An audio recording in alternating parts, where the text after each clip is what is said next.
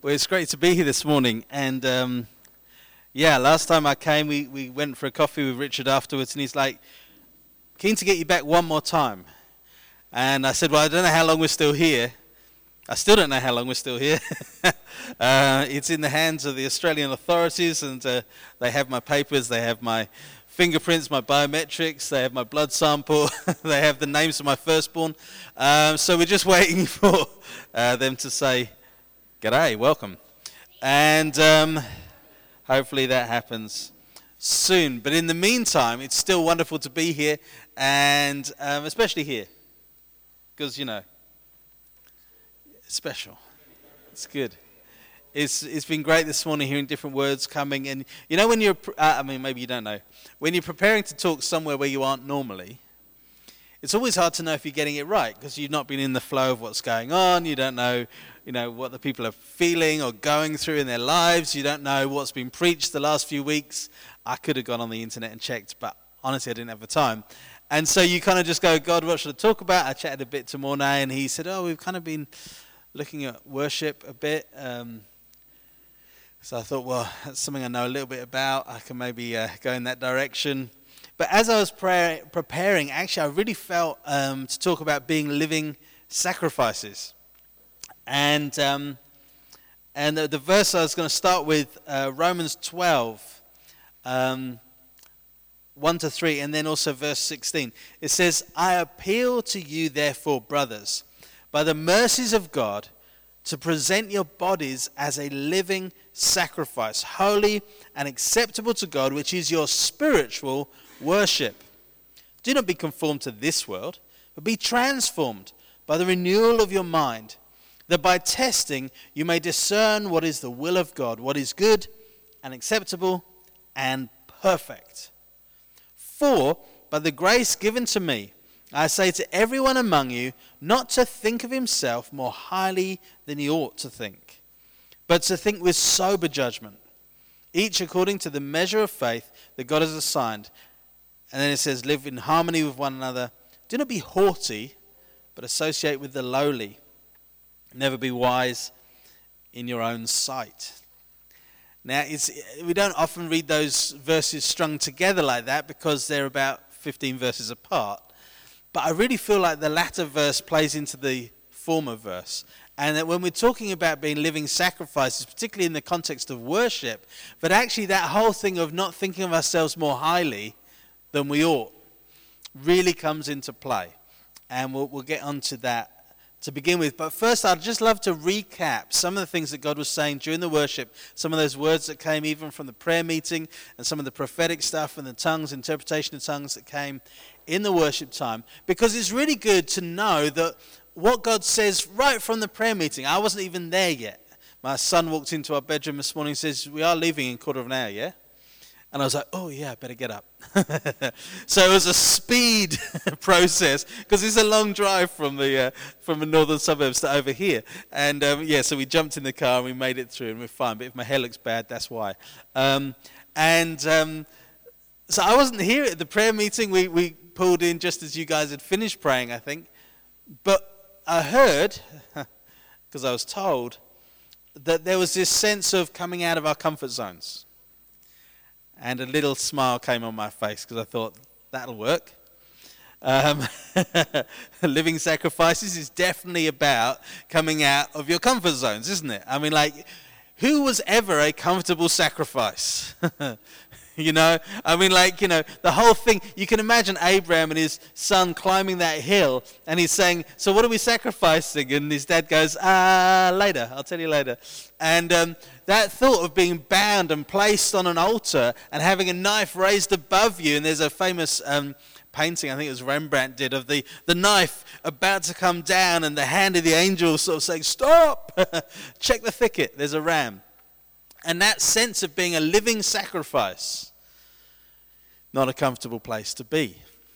But then there was more that God spoke about. He talked about heavy burdens, that, that backpack, not being able to run or maneuver because actually there's a weight that's being carried that actually God wants to rid us of. And the word that came later adding to that, saying, No, if you sit with the Lord, if you wait on the Lord, if you spend time in His presence, He can unpack that. He can take off those burdens. He can lighten the load so that you can push through and move forward, which is amazing. Um, then the word about being resurrected. Jesus was resurrected as the first fruits, but actually it's our resurrection that that whole thing was about. See, Jesus didn't need to be resurrected if he didn't die. And he only died because of us. So he died because of us, so then he's resurrected because of us as the first fruits. And we are the fruit that comes after. We're the resurrected ones. We're the ones who are brought into newness of life. And that's so important and so key. And again, if I'm going to be a living sacrifice, dying daily, I need to be resurrected daily so I can die again the next day. Yeah? If I'm going to die daily, I've got to be resurrected daily. Otherwise, I only die once but actually the, the journey of Christian walking, of following Christ. The early church was called the followers of the way. And to be a follower on that way is to take up my cross, is to die daily, but also be resurrected daily. So the next day I die again, I'm resurrected again. There's this constant cycle of moving more and more towards Jesus and, and closer and closer to his likeness. That more and more we would earn the name as they did in Antioch little Christians, little Christs. It was actually a derogatory term, a pejorative term, as they say these days. It, was, um, it wasn't a kind name when they called them Christians. It wasn't a kind name. It was their sort of little Jesuses. It was, it was to look down on them. But now we wear it as a badge of honor. But are we truly little Jesuses?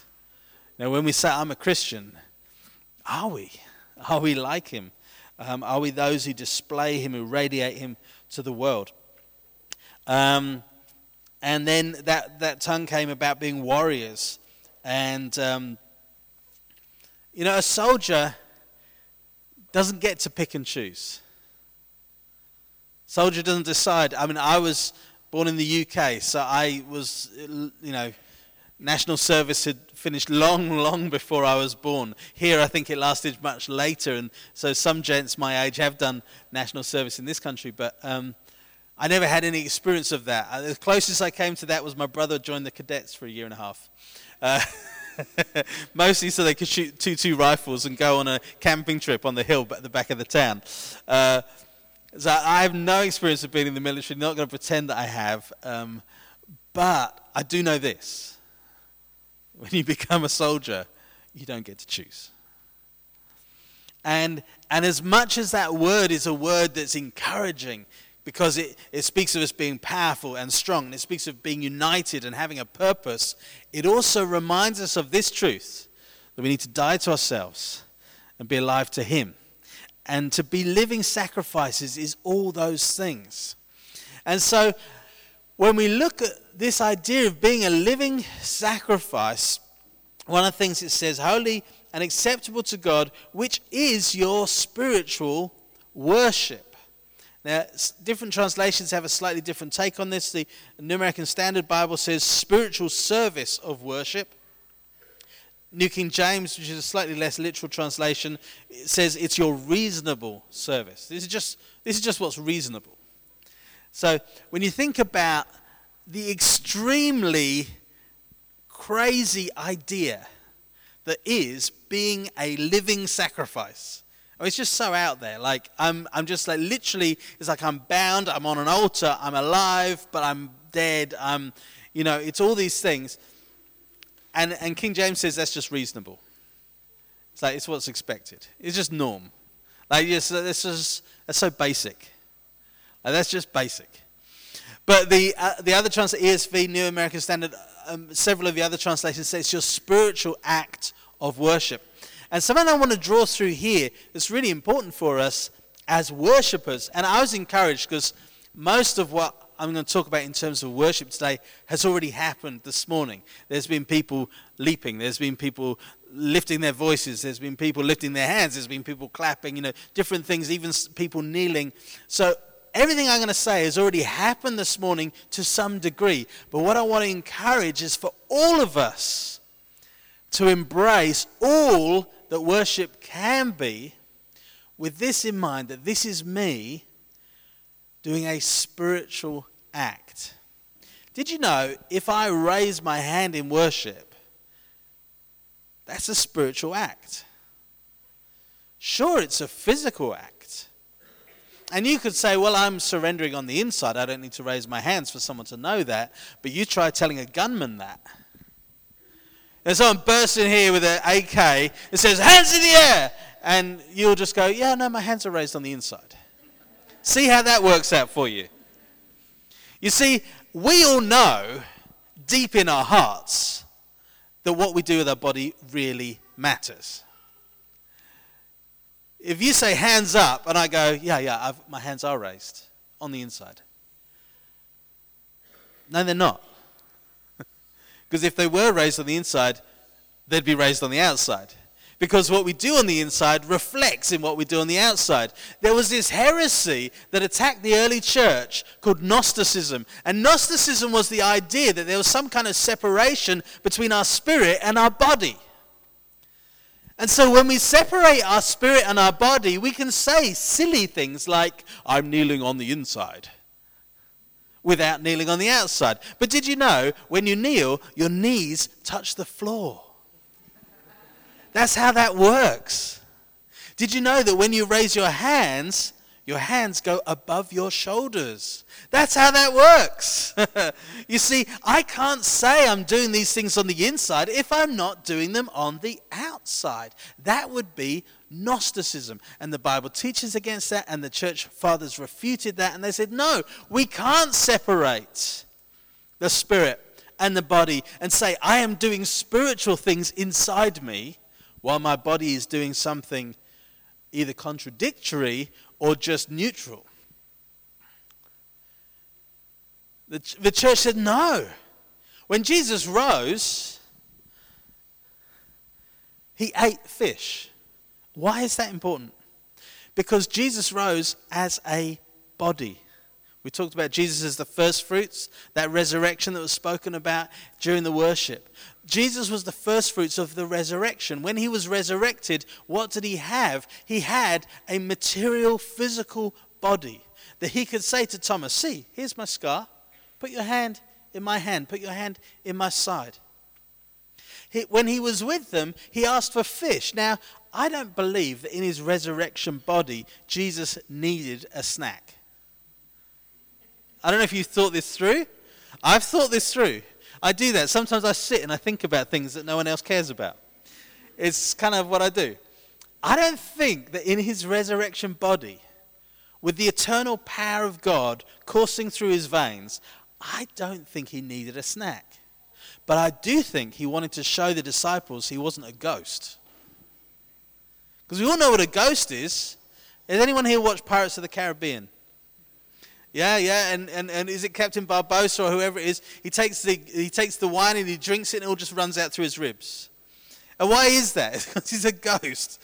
Ghosts can't drink, ghosts can't eat. He's carrying that apple around for the whole movie. He never gets to eat it. Because he can't, because he's a ghost. Now, obviously that's not the Bible. It's not my main text for the morning. Uh, but I think we're all familiar with the concept of not being in our body, of, you know, a, a spiritual being. But again, it's an idea we've got to knock on the head. And we can, because Jesus had a real body. You could have knocked him on the head. But the idea that somehow when we're free of these bodies, we'll just not have bodies, it's not there. It's not in the Bible.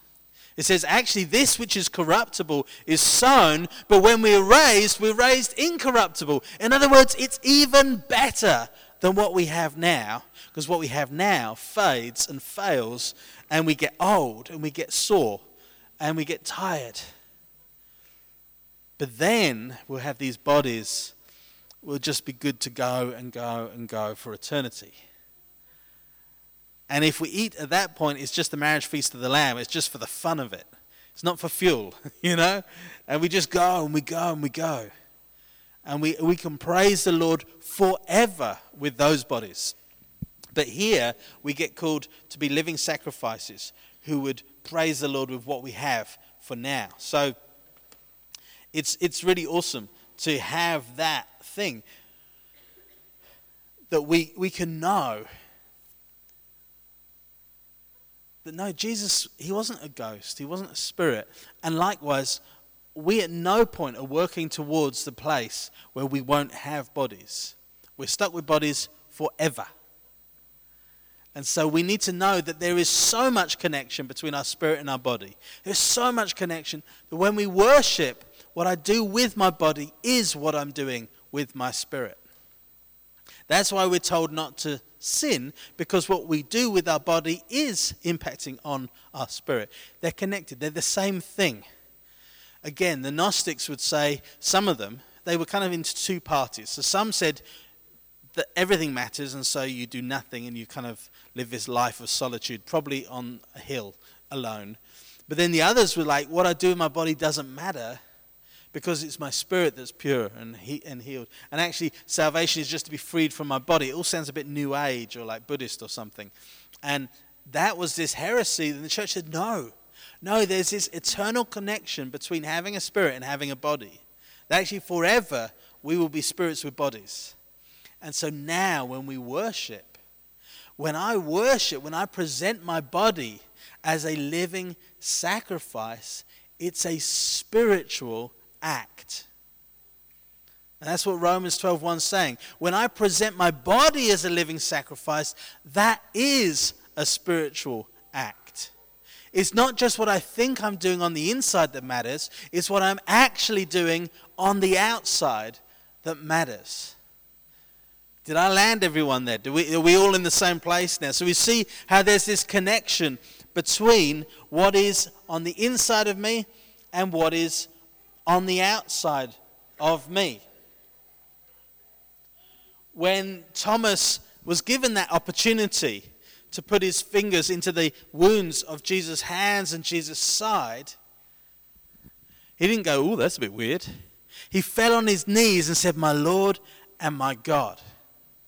He recognized that there was something so much beyond his mind here, so much beyond what he knew. And so he was like, man, this is God. And so for us, we, um, we worship. And, and on Sundays, we come and we worship. And, and I know that there's a lifestyle of worship, and presenting our bodies as living sacrifices isn't just about the moments in church when we sing, it's also about serving in the community, uh, particularly the household of faith, taking a meal to someone, loving someone, praying for the sick. Uh, it's all those things.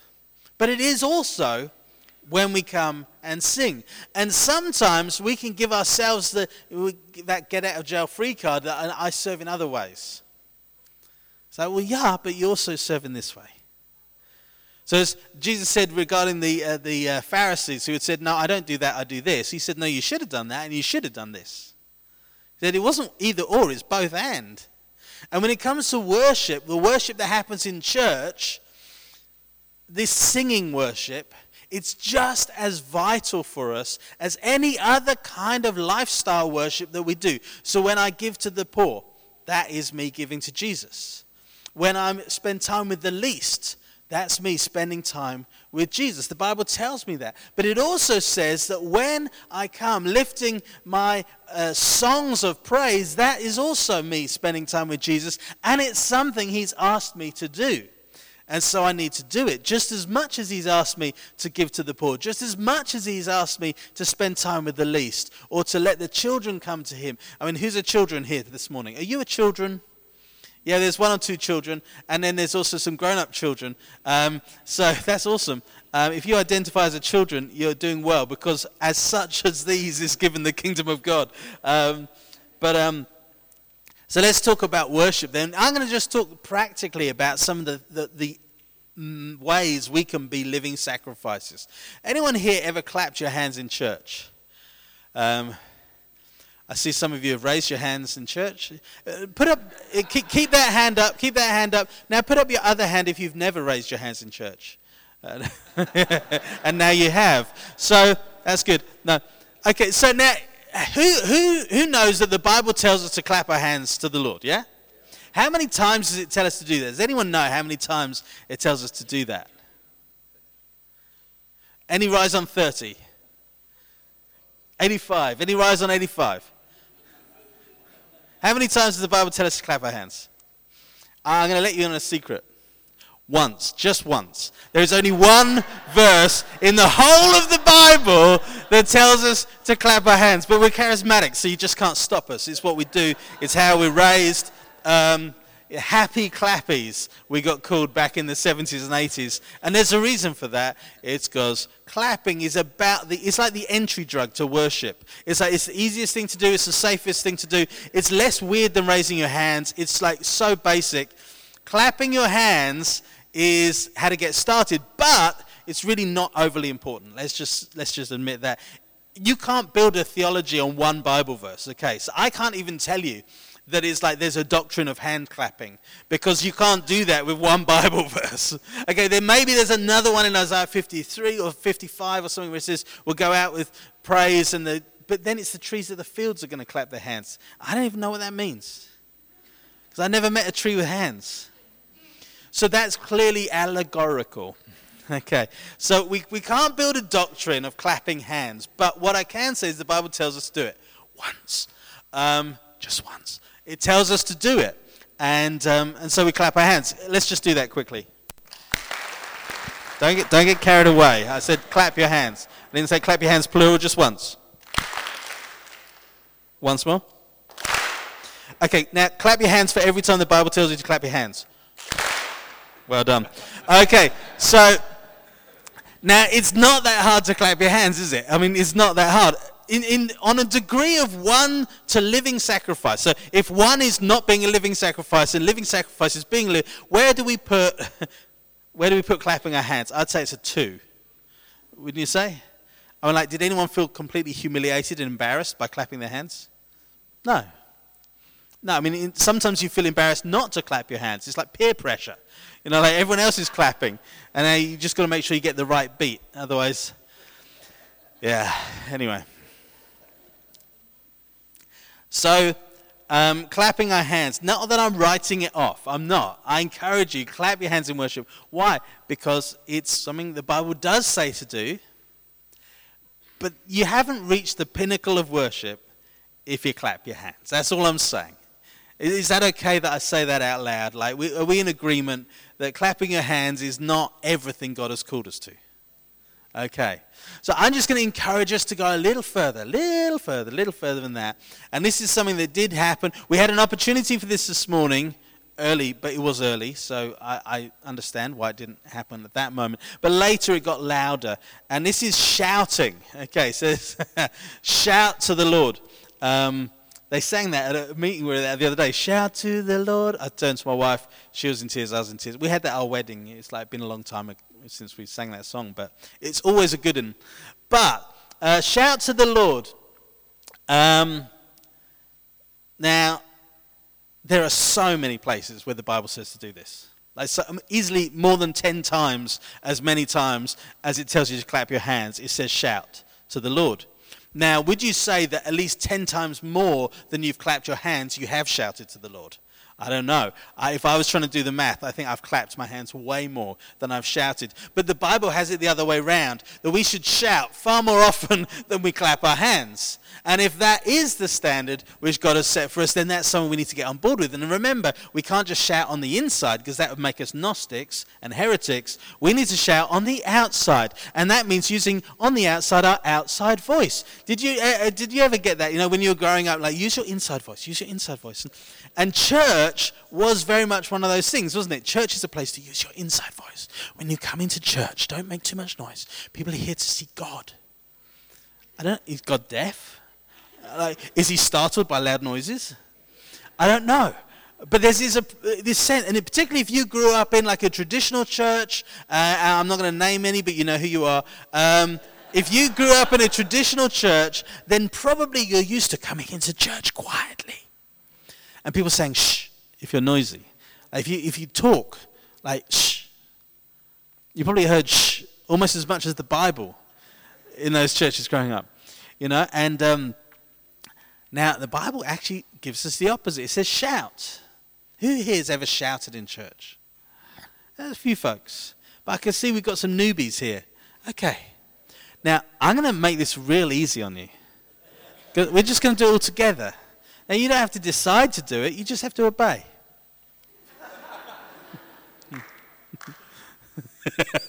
Obey your elders as those who will stand before God and give an account for your lives. Okay, I want to know when I get there that at least all of you shouted once.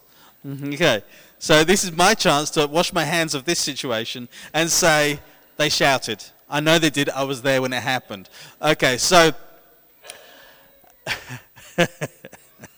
uh, to make it real easy for you, we'll do it in incremental stages. There's this, um, there's this five-letter word that you're probably familiar with. Ash is laughing because I asked him to do this the other day and he totally bottled on it. He didn't do it. He was chicken, but I'm going to go for it now because I think this is just about. I think the crowd here, most of you, who was alive during the 80s, early 90s? Okay, so yeah, probably you'll get this. So when I say give me a J, you shout, but that's not shouting. So let's try that again. Give me a J. J. Give me an E. e. Give me an S. S. Give me a U. Give me an S. What do you got? Jesus. What do you got? Jesus. What do you got? Jesus. How hard was that? That wasn't too bad. Well done. Give yourself a round of applause. Okay. okay, fantastic. So, um, so now we've clapped our hands and we've shouted unto God. Bible says in Psalm 98, I've got to use some of these verses because bless her, she took so long putting them in the computer. Psalm 98.4, uh, uh, make a joyful noise to the Lord, all the earth. Break forth into joyous song and sing praises. So make a joyful noise. That joyful noise there make a loud noise, and in other places, shout joyfully, shout joyfully, shout joyfully. Let them sing a song of joy. There's a couple of different words. There's ruah, rana, and rinana. Uh, which is like three different ways that the Hebrew talks about shouting. But it's either shouting or a, making a ringing cry. A ringing cry. Okay, so that's also a shout. Um, but it might be more like when you drop something on your toe. That's a, that's a ringing cry. Ah! Like we shout to the Lord in that way. And so sometimes we shout to the Lord in joy. Sometimes we shout to the Lord in pain. Sometimes we shout to the Lord in victory. Sometimes we shout to the Lord asking for Him to come and manifest His victory in our lives. But there's lots of different ways we shout to the Lord. The point is to do it because it's something we can do. And that's really important. And so it shouldn't be strange when people shout in church. It should be normal. Has ever, anyone ever been in one of those meetings where someone shouted and everyone went, oh, that was awkward? but who was being obedient in the moment? The weird oak who's shouting. That's the guy who was getting it right. And the rest of us who are going, ooh, that's awkward, we're the ones burdened. We're the ones burdened. We're the ones carrying a backpack that says things like, sensible. It says things like proper. It says things like polite. That backpack, it's got a bunch of rocks in it, and all the words on that rock are, are words that are going to stop us doing the things God has called us to. Shouting in church is a safe place to shout, just like shouting at a stadium where there's rugby. It's a safe place to shout as long as you're wearing the right jersey and you're in the right stands, you know? But it is, it's, it, it should be that these things can be natural. So, right at the beginning of the meeting, um, Craig said, let's just all together, let's just give our, express our thanks. He said, our dams are full. He says, you know, our, our, uh, there's breath in our lungs. And, and he said a few other things that we could be grateful to the Lord for. And he gave us an opportunity. He said, let's just lift our voices to the Lord. And it was like, I'm not shaming anyone. I was there too. I could have shouted. I didn't shout. I wasn't going to break the mold. I wasn't going to be getting outside the status quo because it's easier when we do it together. So I'm going to give us that opportunity again. Okay, so let's stand. and I'm going to just say what Craig said, which is our dams are full, our lungs are full of air. We have an opportunity to thank the Lord. Now let's do it by raising our voices. Now, You've got to trust that the guy next to you is going to do this. Otherwise, you're the only person shouting. Okay, but remember, we're an army. We're, we're an army. We heard that, yeah? So when I say, yeah, it's like, sir, yes, sir. We all do it together. Okay, so when I say, let's thank the Lord, then let's all thank the Lord together loudly. Let's thank the Lord. Three, two, one.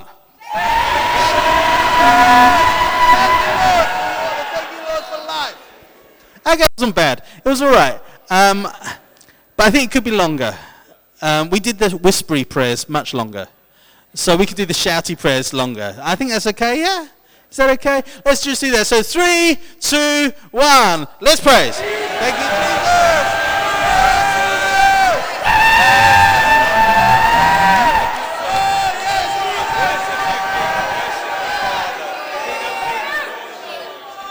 All right, all right, calm down. Okay, so you can have a seat. You can have a seat. Now, how about this? Richard's away, yeah? now, Richard won't have heard this preach. and when he comes back, he's going to give you a moment like Craig did this morning. Let's just thank the Lord. And, you know, if you blow his hair back like you did just now, that's going to be quite a cool moment. And he's going to be like, what happened? He's going to be like, Mornay, what did you do? and I think that would be a great moment. So I, I, I won't be here but you have that opportunity. You've all heard this. I've told you all together. You need to make a pact with each other that when we're given the opportunity, we will lift our voices because He's worthy of praise. Amen? He is worthy of praise. Okay, so so far we've not really rocked the boat, but now, whew, here is the test. Whew.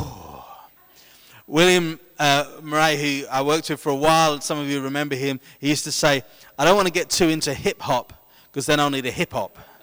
Uh, and when it comes to the matter of dancing, I know some of us are conscientious objectors, and I totally appreciate that, I understand. Um, because this is one of the ones we definitely want to do on the inside rather than on the outside, hey?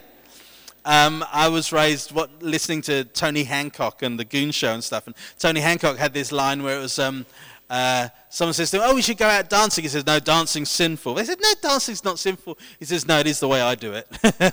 uh, and, um, and, and the truth is, should we dance? Does the Bible ask us to dance? There's a few different words for dance. I'm not going to try and say them because they're Hebrew and my pronunciation is shocking. But there was at least three that I found. Um, and w- the one means to dance, like whatever that means. And then the other was to leap, um, which was great. And um, the picture is of a calf released from a stall. Now, for those who've grown up on a farm, you'll know that a calf is a lively creature and a stool is a small space. And so what you do is you open the door on the small space, and the calf literally comes out vertically. Like doink, doink, doink. And he's got four legs, but he's not walking, he's not running, he's doinking. It's doink, doink, doink, doink. And it prances and it pirouettes and it spins and it and it's just the most amazing thing. Go on YouTube, find calf release from stool, you'll see it. It's amazing. And this is the kind of dancing that David was doing when the, when the ark of the Lord is returned to Jerusalem. When it comes back to Jerusalem, the ark of the Lord, and David was dancing before the Lord, it says in 2 Samuel 6 14.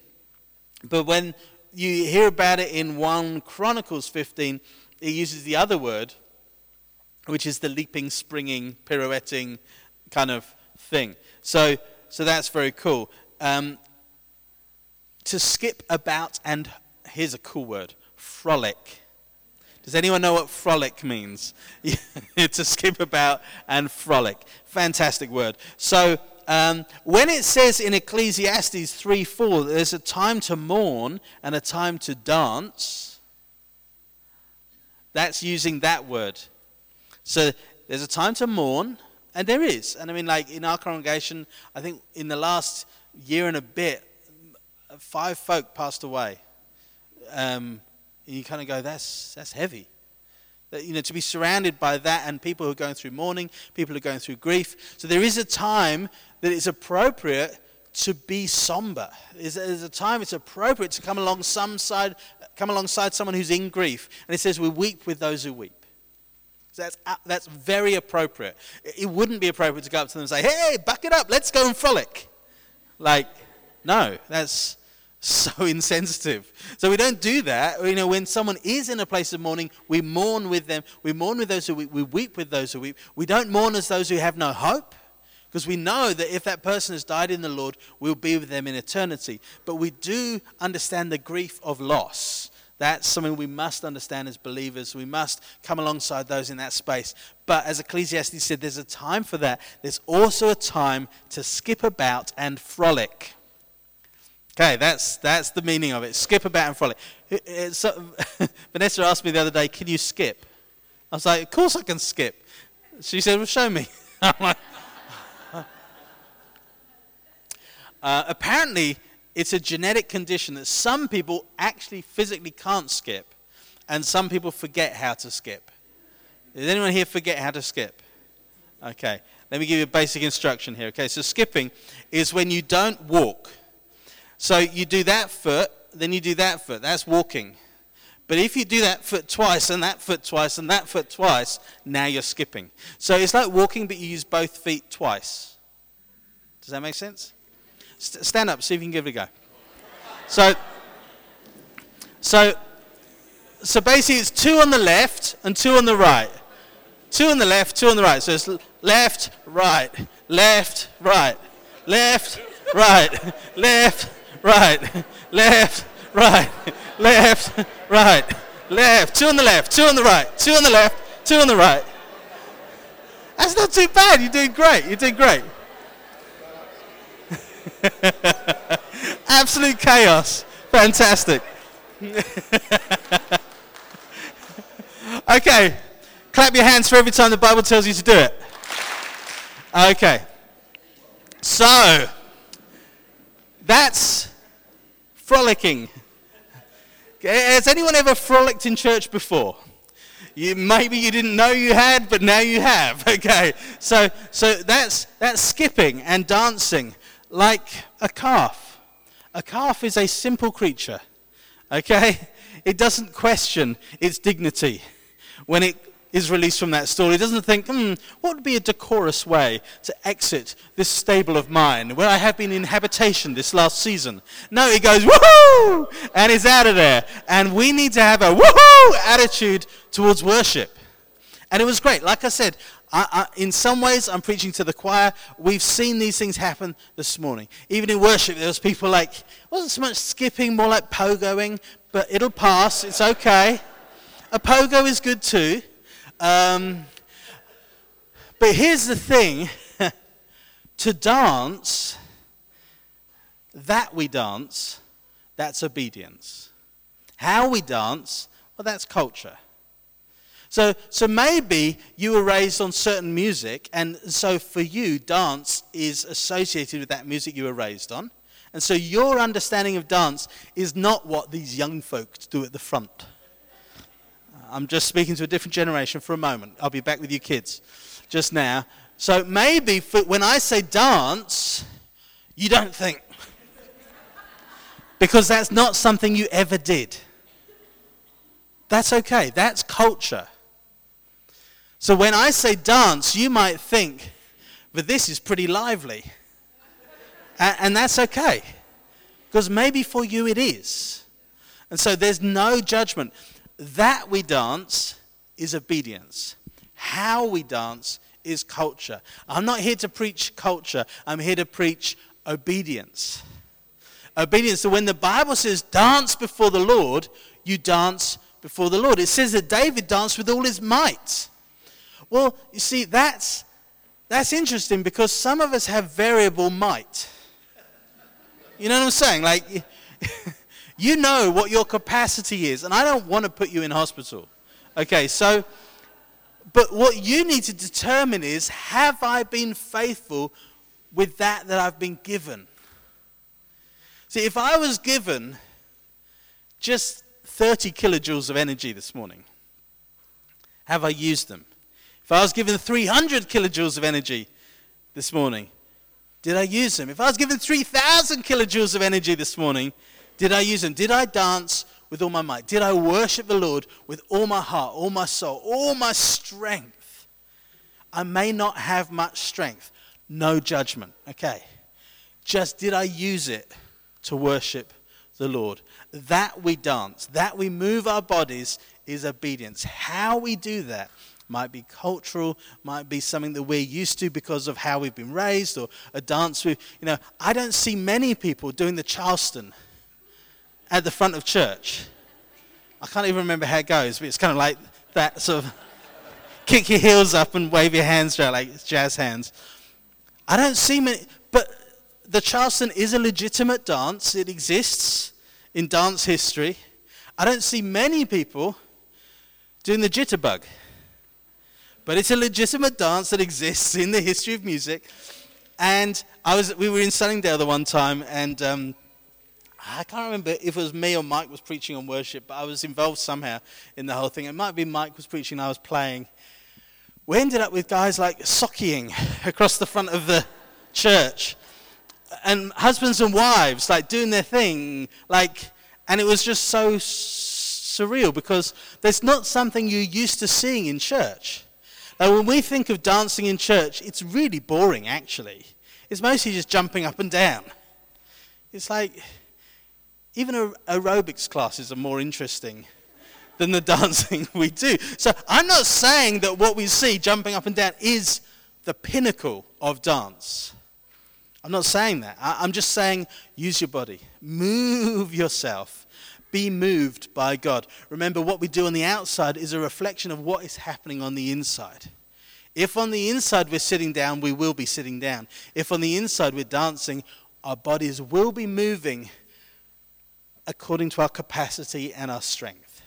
So it's not a condemnation if you need to remain seated for whatever reason, you can still move. You know? And if it got to the point where you physically couldn't even move, you could blink happy or something. There would be a way that you could praise the Lord in some way. I had the privilege at one point um, of um, hearing a man called Richard Wurmbrand speak, who was um, a pastor from the former Soviet kind of controlled Eastern Europe. And um, he had been imprisoned for preaching the gospel many times. And one of the times they were in jail, and um, a group of pastors, they were all in prison together. He, they'd led some other people to the Lord, and they wanted to have communion. And there was one prisoner who literally he was immobile. He didn't have the use of his arms or of his legs, and he wanted to participate in the communion service. And so he said, Can I be the altar? Now they're in prison, they don't have any stuff. They've kept scraps of bread and water from their meal times so they could do communion with scraps of bread and water. And this guy says, Let me be the altar. So you don't have to put it on the floor, you can put it on me. And he lay and if that's where you are, be the altar.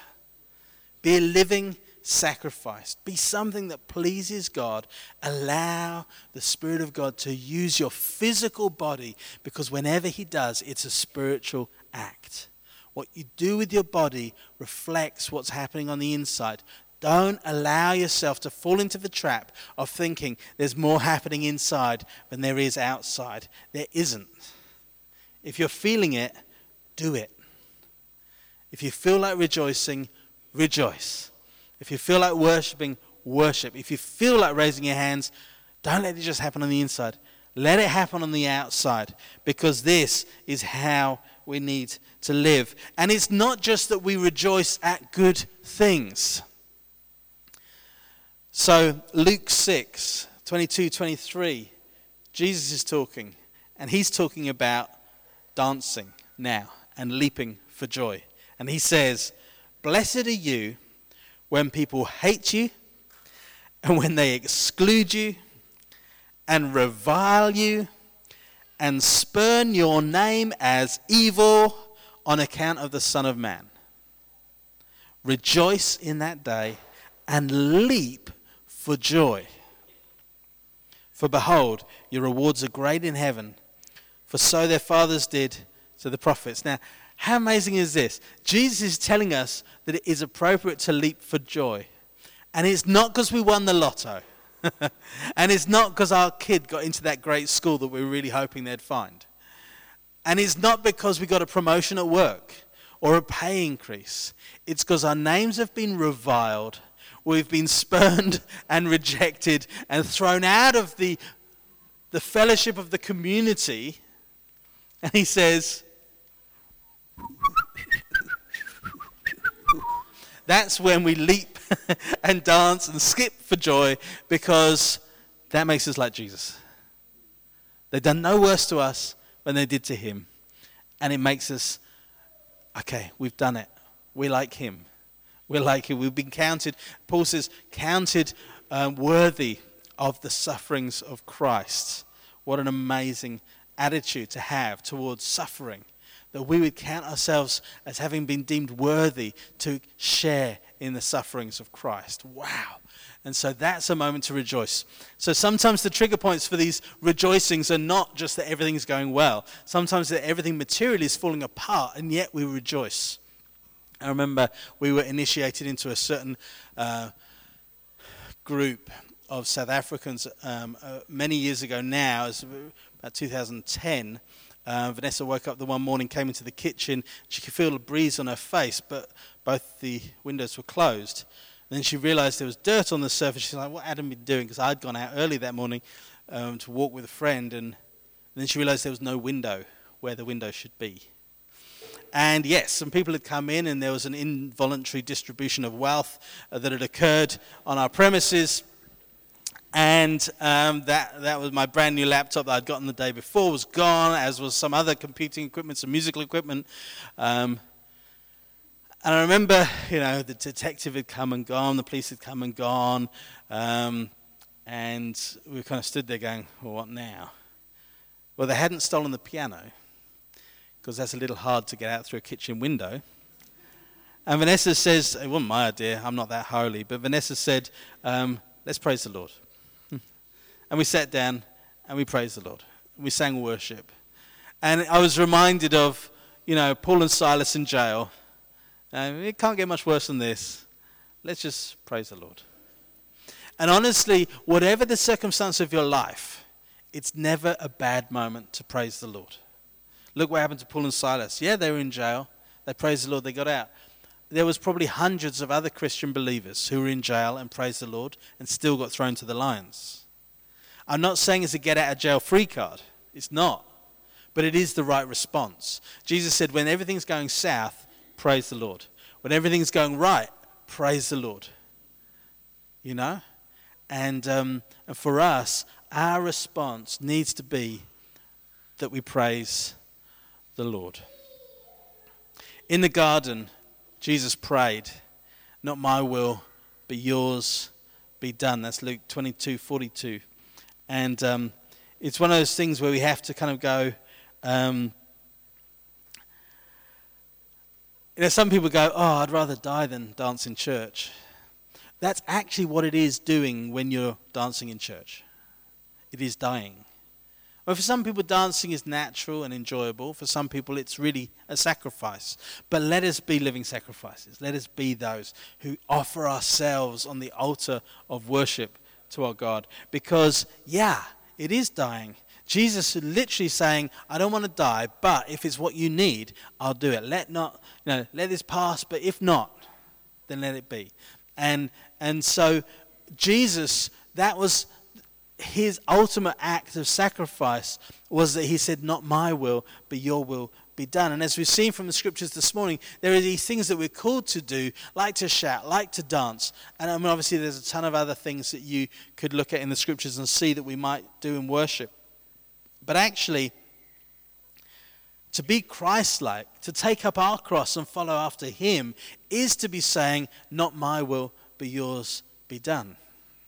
And so in worship, when we come in, it is so easy to do what is natural and comfortable and familiar.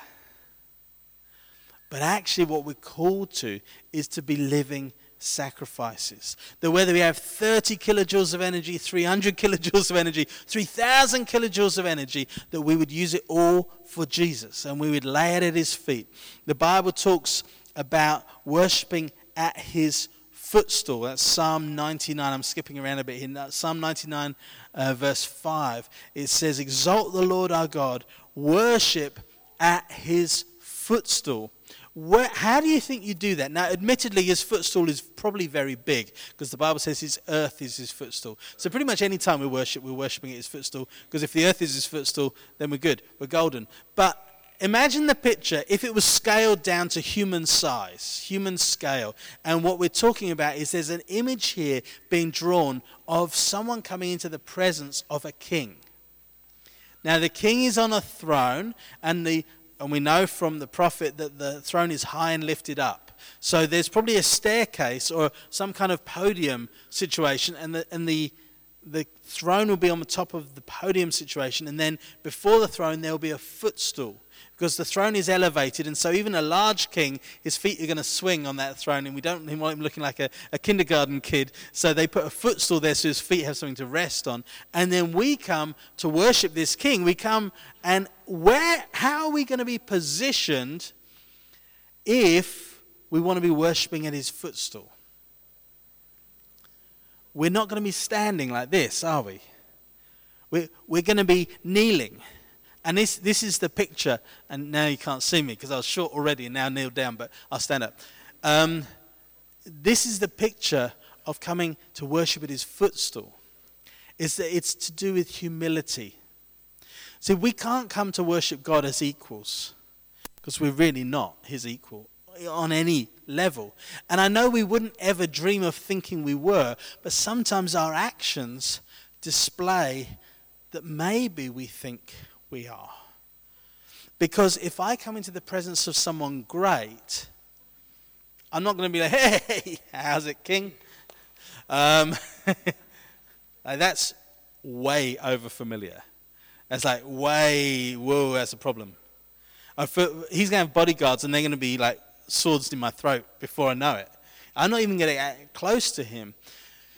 There's this sense of honor. And some cultures have it more prevalent in the culture than others, but this idea of bowing that we see in the East, um, you know, this sort of bowing, or the sort of formal bows and curtsies that you see in the West, um, all of these is to show honor.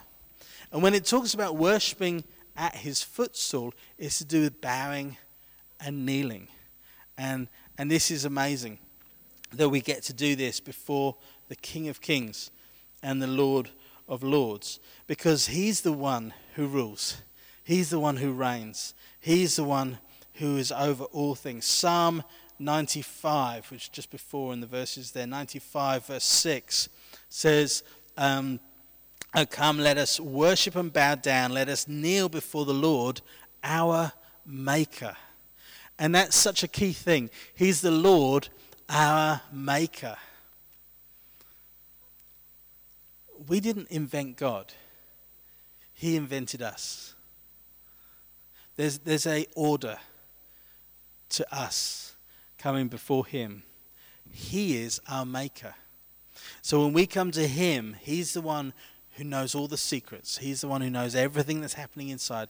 He's the one who has seen it all and been through it all and, and been there for it all.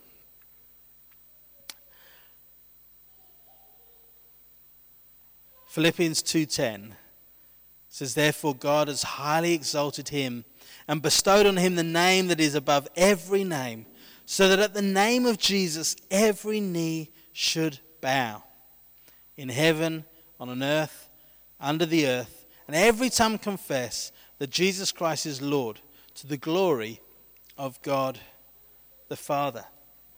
And so today every knee should bow every tongue confess but there's something that happens with this is that we actually need to be confessing Him Lord. And maybe you're here this morning and you've never confessed that Jesus is your Lord. You know, maybe you've seen us going through all this talking about worshiping God, and maybe that's something you've never done because actually to you, He isn't God. He, you've never allowed Him to become your Lord. And I, I want to create an opportunity in just a moment where you could respond to the Lord and allow him to be your Lord and your God. Like Thomas, when he saw Jesus resurrected and he was allowed to put his hand in his side and touch those wounds on his hands, that he said, My Lord and my God. And in that moment, he, he knew that he was God. And I pray this morning that if you're here and you don't know Jesus as your Lord and as your God, that today you would take this opportunity and you'd do that. But I also want to provide an opportunity for us all to respond. And I can see the guys whispering, whispering, trying to work out what song to do at the end. Um, I'm sure it's going to be a cracker. Um, uh, but we're all going to have the opportunity to worship God. And I'd encourage us to leap. I'd encourage us to bow. I'd encourage us to kneel. I'd encourage us to shout. I'd encourage us to do the thing that makes us the least comfortable. Okay. Because that's living sacrifices. That's how we respond to the Lord. That's how we come before Him. But we turned from Him and we lived life our own way. And He calls to us. He says, Come back to me. Turn your life back to me. Follow me. Follow the plan that I have for your life. Follow the plan that I have for you and the way I want you to live. Bible talks about repenting of our sin. That's turning away from the way we've lived selfishly and for ourselves and turn towards God.